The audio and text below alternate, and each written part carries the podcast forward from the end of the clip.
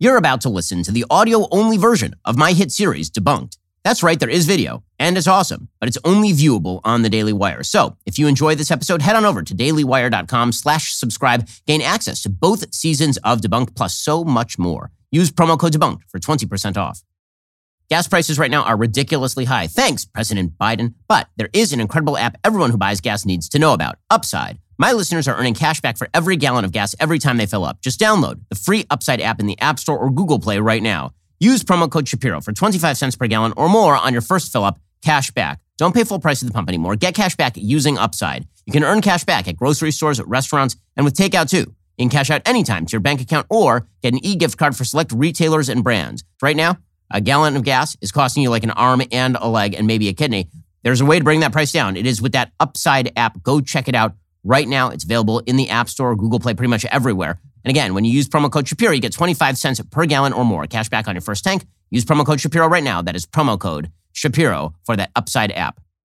Are you looking to improve your skincare routine, but you don't know where to start? Whether it's those under eye bags and puffiness from lack of sleep, fine lines and wrinkles or dark spots, Genucel has a solution for you. I've been partnered with Genucel for years. My wife has loved every product they've sent her. My mom uses Genucel as well. I've even from time to time used Genucel because frankly, I don't get enough sleep and those circles under the eyes, not a great look on camera.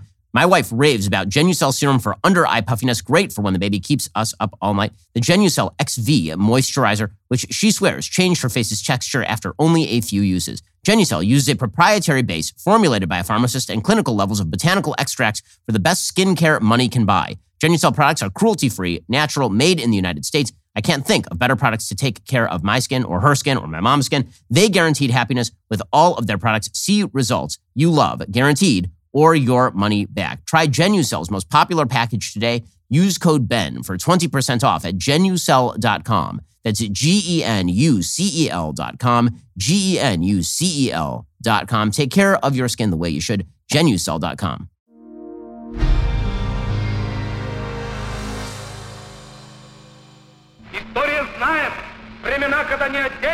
History knows of times when whole strata of society attempted to overthrow the existing system. Their attempts were hopeless. They did not have in their hands the weapon that is Marx's teaching, a teaching that explains how society develops.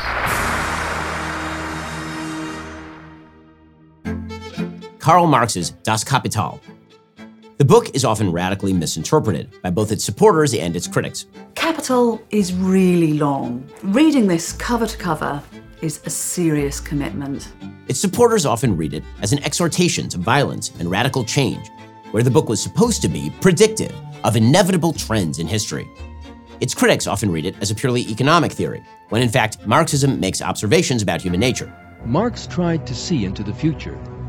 In his view, the industrialized nations of Europe would shortly undergo bloody revolutions as a result of the dialectical principle of conflict. So, where was Marx wrong? Pretty much everywhere. In order to examine the foolishness and ugliness of Marxism, we must begin by examining its key tenets. There are five in the main. The theory of exploitation. Marx believed that the history of the world was a history of class struggle between the bourgeois, who control capital and the means of production, and the proletariat, who provide the labor. Capitalism relies on a group of people who only have the ability to sell their labor, the proletariat. Those are the real producers, and they have to sell that labor to the evil capitalists, the bourgeois. Capitalists, who own the means of production, say on a farm a plow, can force labor to generate more labor than the laborer would for his own use and then they can capture that surplus labor. The closely kept secret of bourgeois society surplus value, the robbery of the working class. Thus, says Marx, capitalism is a form of slavery. There's no such thing as voluntary trade, there's exploitation. The laborer has no idea when he is working surplus and when he's working for himself because he's being paid a wage rather than just living off the labor of his own hand. The farmer might have worked eight hours a day to grow the crops to support his family, but now that he's working for a wage, he doesn't even know that he's working extra hours. Slavery did it with masters and slaves. Feudalism did it with lords and serfs. Capitalism does it with employers and employees. To justify the notion that there's such a thing as surplus value in labor being expropriated by capitalists, Marx had to posit the notion of a true value of labor, as opposed to the actual market price of labor. According to Marx, because capitalists were determined to increase profit, they would therefore have to drive down wages leading to the relative immiseration of the proletariat. As Marx wrote, quote, as capital accumulates, the situation of the worker, be his payment high or low, must grow worse. Marx's theory of surplus value was utterly and completely specious. He thinks that there could be a wise person who sits at the center of the economy and determines what that labor is worth. This is stupidity. That's not how economies work. As Carl Menger correctly pointed out, value is subjective. We derive the value of labor from the value we hold for the products and services provided by that labor. Well, what's the labor cost in a buck's worth of steak? People determine prices by determining what they are willing to give up for a product or service. Price of labor is then calculated with reference to that final price. Pretending that labor is the only important input in any production is ridiculous. Literally thousands of people cooperated to make this pencil. People who don't speak the same language, who practice different religions, who might hate one another if they ever met. Once we realize that products and services are the product of an enormous number of diffuse actors, centralization can be seen for what it is destruction of knowledge, decimation of innovation. Dialectical materialism. Fancy, fancy words. Dialectics is taken from the philosopher Georg Hegel, who, to radically simplify, posited that truth could be garnered in the conflict between a thesis, an idea, and its opposite, the antithesis, created by a shortcoming in the thesis. Out of this conflict, a synthesis would emerge. Dialectics, the synthesis of a new idea from the struggle of opposed old ideas, a concept that was to greatly influence Marx. In Marxist philosophy, internal contradictions breed inevitable revolutions. Marx and Engels used dialectics to explain the whole of world history. Marx's simplistic analysis suggested that the history of humanity was based on conflict. Combine this dialectic approach with the materialism of Marx. Marx denied the divine and believed that material circumstances lay at the root of human motivation and material pursuits at the end of human goal making. Individual man has been concerned mainly with his own livelihood, said Marx. He does not shape history, nor is history determined by chance. Rather, it is subject to laws, the laws of economics. In the basic notion of dialectical materialism, then, material needs lead to a dialectical process whereby the end result is revolution. The Marxist theory of history. The question for Marx is why certain economic systems give way to other economic systems. Marx gave 40 years of his life to the study of the origin and development of the capitalist system of production and proved scientifically that it was doomed to perish. According to Marx, new technologies and material developments progress beyond the boundaries of the existing relations between people. This conflict creates revolution and progress. Marx wrote in the Critique of Political Economy, quote, at a certain stage of their development, the material forces of production in society come into conflict with the existing relations of production. From forms of development of the forces of production, these relations turn into their fetters. Then comes the period of social revolution. Engels, who was a better writer, was more clear. The ultimate causes of all social changes and political revolutions ought to be sought not in the minds of men in their increasing insight into eternal truth and justice, but in changes in the mode of production and exchange. Ideas, then, are sort of a disguise for underlying economic interests. The notion that men are driven primarily by their material circumstances rather than ideas is wrong. Ideas are a massive motivating factor in human life.